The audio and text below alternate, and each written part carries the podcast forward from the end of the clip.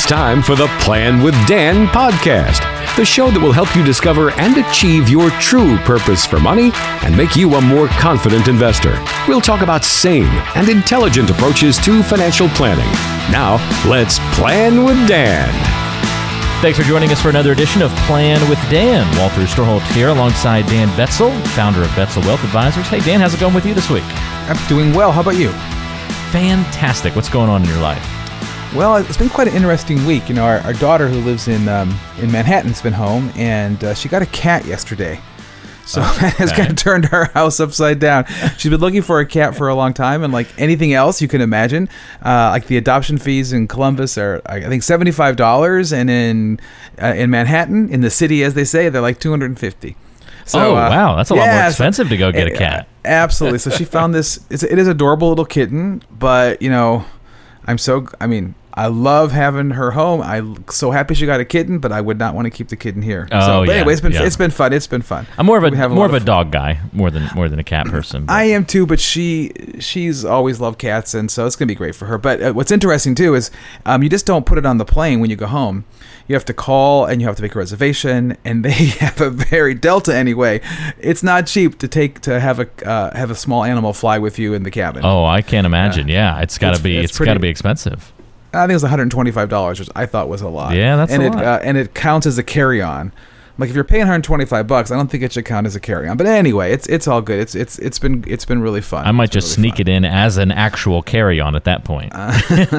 and just pay your not have to pay anything. Just just be quiet. Yeah. Be quiet in your little basket, you know, something like that. But, Anyway, that's that's been the excitement at my house this week. well, that's pretty cool. Well, congrats on. Uh, so you're a grand granddad to a cat now. You're you're a cat granddad. Is that the Uh, yeah, I heard that from her, and I'm not so sure what I think about that. But yeah, okay. not quite not quite ready for that term? All right, we'll we'll, we'll, we'll pass over that.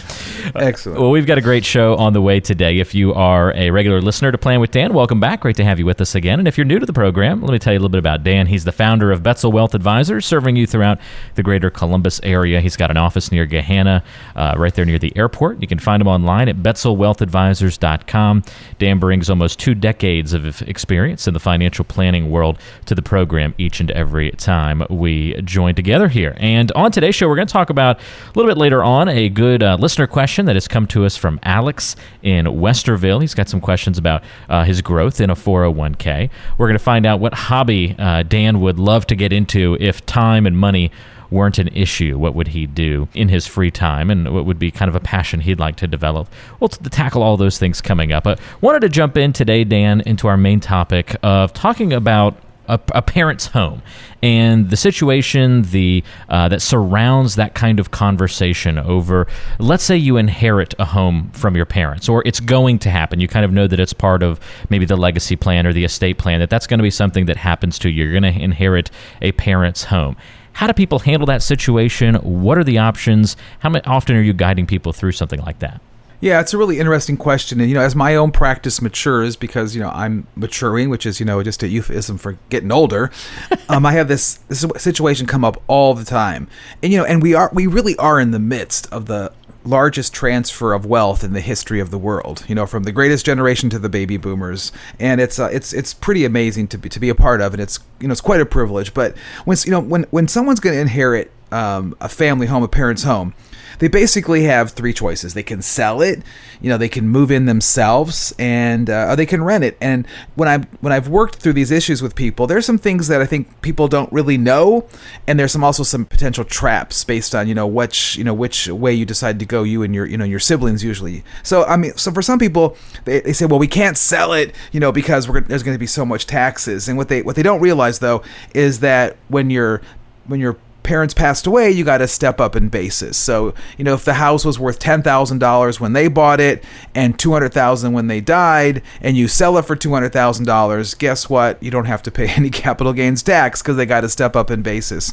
So I, I, I want to make sure people understand that. The other thing that, I, that I've seen happen is they don't understand that if the house isn't occupied, often the current property and casualty insurance has an exclusion in it and there is no uh, coverage for anything that may happen. You have to go and, and, and pay a little bit extra, you know, to get a um, policy that's a non-occupied, you know, a home policy. So, you know, if you're going to sell the house, those are the two things I, I like to talk to people about. Um, a lot of people, they want to move in. You know and so there's some really advantages to that. Maybe one of the siblings wants to move in they can pay rent you know to the other siblings. That works out really well. And something i never thought about I had a client just tell me last week that um, you know their parents had all of this stuff years and years and years and years and years of things they've collected you know pictures and and all kinds of stuff around the house. And, and the child that moves in who's paying some rent to the siblings it gives them a lot of time you know to go through and to sort you know what's what what are they going to give to charity? What are they going to you know take out for the trash man? And and what are the various family members are going to get? And you know i know in my own experience when my mother-in-law passed away my wife and her sisters were under uh, quite a time crunch crunch, you know, to get the house cleaned out because they had sold it. Oh, and we were all, we were all down there for like a five day cleaning, you know, feast fest. I guess it would be a, a mad rush to try and figure it yeah. all out. Yeah, to get you know because it sold so quickly because it was you know it was a it was a late it was a house in Tennessee. It backed up on a lake, you know, and they put they put it for sale and it's you know sold the next day. But something else that can happen is that However, there often there's a special, you know, property tax assessment that your parents had as senior citizens. But if you move in, you lose that, you know, that special tax assessment that was, you know, not having them pay as many taxes. That's also a little trap that happens. So that's something I wouldn't now, have thought about. Yeah yeah, these are things that you know that come up. You know that they're just through talking with people and working with through people, and, and and they're all they all can be managed. But it's better to know, I think, before you get the tax bill than after that you no longer you know are eligible for the uh, senior tax assessment.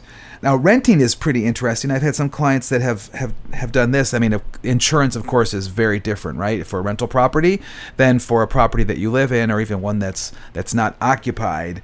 Often, there are expenses with property managers if nobody lives in the area or nobody has the time or the skill. You got to make sure that you know you find the right property manager. Manager. I've been unfortunately with clients, you know, where the tenant uh, the, or the or the renter, you know, has sued them and that's that's never fun, of course. Um, but from a tax perspective, you know, wow, you can you know you can depreciate this, uh, not the land, but you can depreciate the the value of, of the actual structure, and that can create some really good tax brackets. So, uh, you know, I guess the, you know, in conclusion, I mean, you know, you have it's a wonderful, wonderful um, um, asset uh, that parents often want to leave to their children and then you know you and your siblings have to get together and decide you know are we going to sell it is someone going to move in you know and buy the other ones out or pay rent or are we going to use it as a rental property? And you know just make sure you st- sit down and think about it and know there's potentials potential little traps and little things you have to know no matter what no matter what way you decide to go.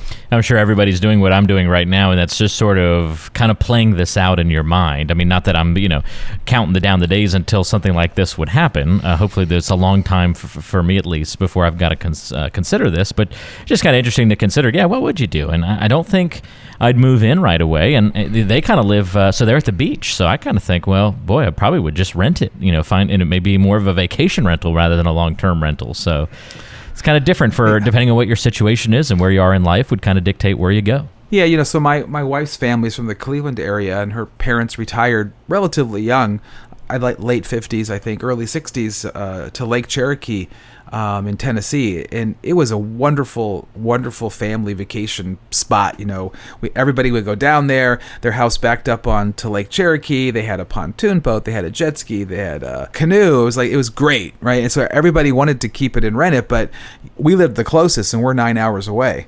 So it's pretty hard.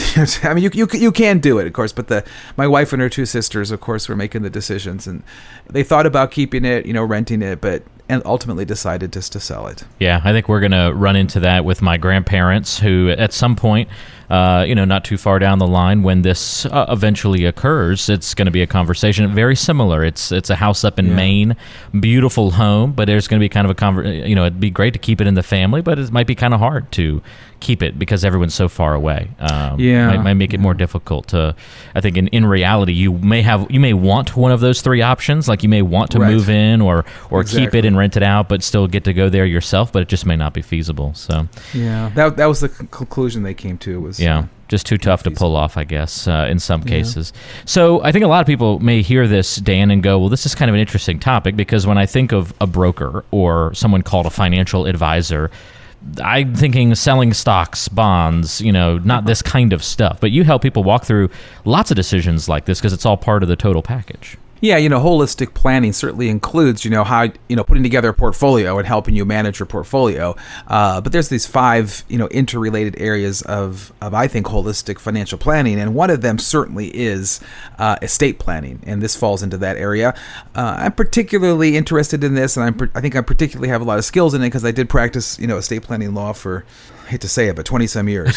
so I'm very I'm very comfortable talking about this particular area. Your your uh, your skill set is so diverse with all the different things you do, Dan. I totally forgot about that element even that that you've had all of that background experience as well. So, so it's just so I'm not scared when someone brings me a legal document right. or brings me a, a you know a, a, a, title to property. I, am able to you know help them with it, which I'm really happy that I can do that. If you it makes me feel good when I can help them. Absolutely, yeah. If you've got questions about this, uh, give Dan a call. 614 472 4510. He'd be happy to look at your situation, walk through some areas of uh, potential improvement, talk to you about this in particular, of course. You know, what would you do with an inherited property? What, how does it impact your overall financial plan? But of course, you want to get that holistic view of everything that's going on. So if you haven't had a review done before with Dan, give him a call 614 472 4510 or online as always at betzelwealthadvisors.com.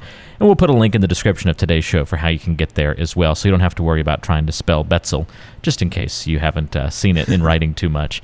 Uh, but it is betzelwealthadvisors.com. All right, well, there you have it. Great uh, information and things to think about when it comes to inheriting a potential parent's home in the future.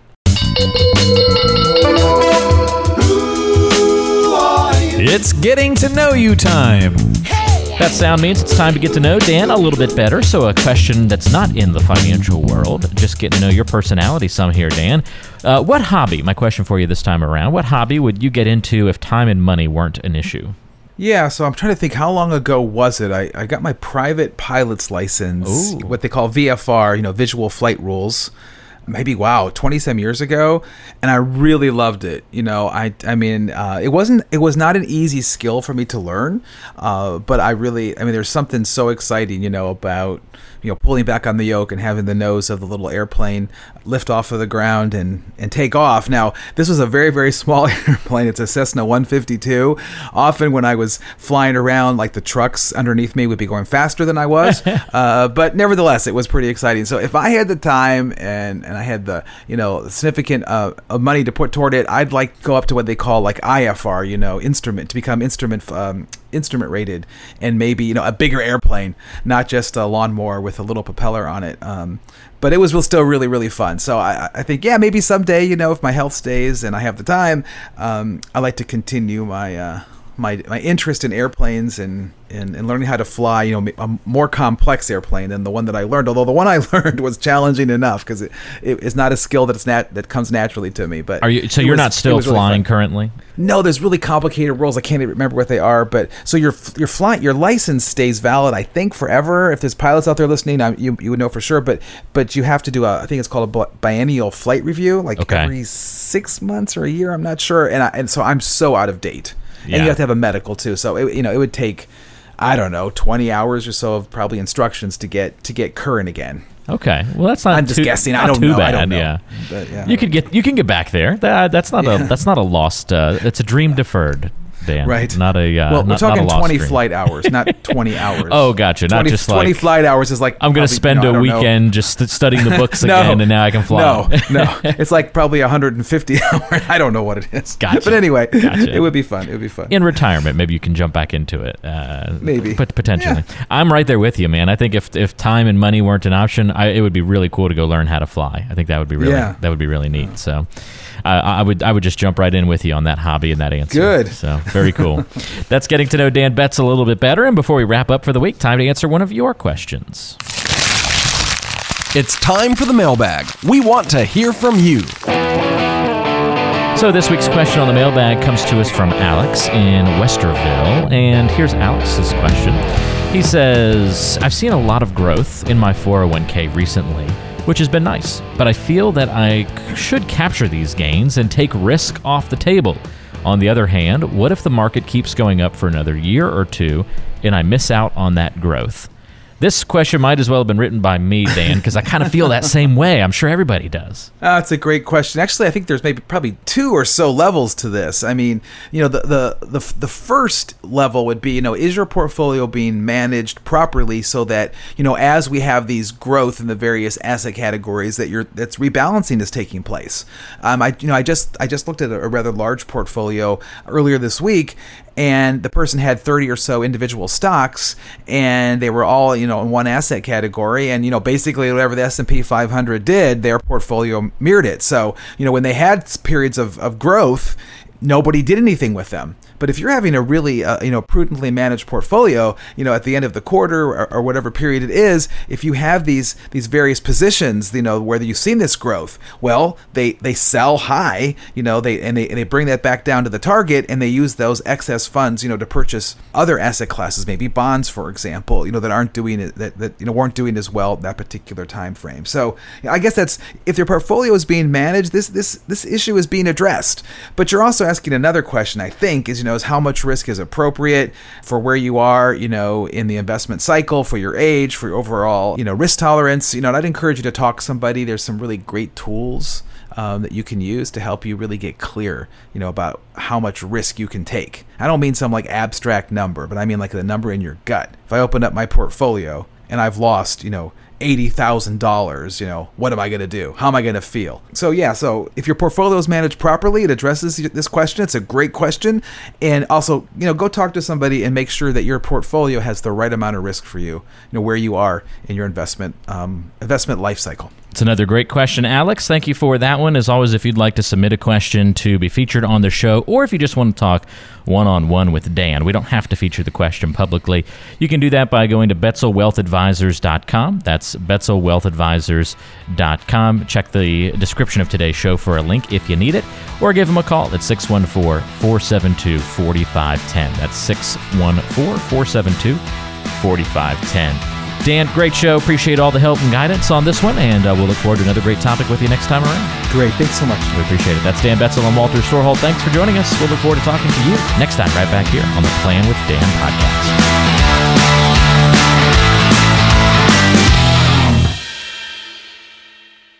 Fee based financial planning and investment advisory services are offered by Betzel Wealth Advisors, LLC, a registered investment advisor in the state of Ohio.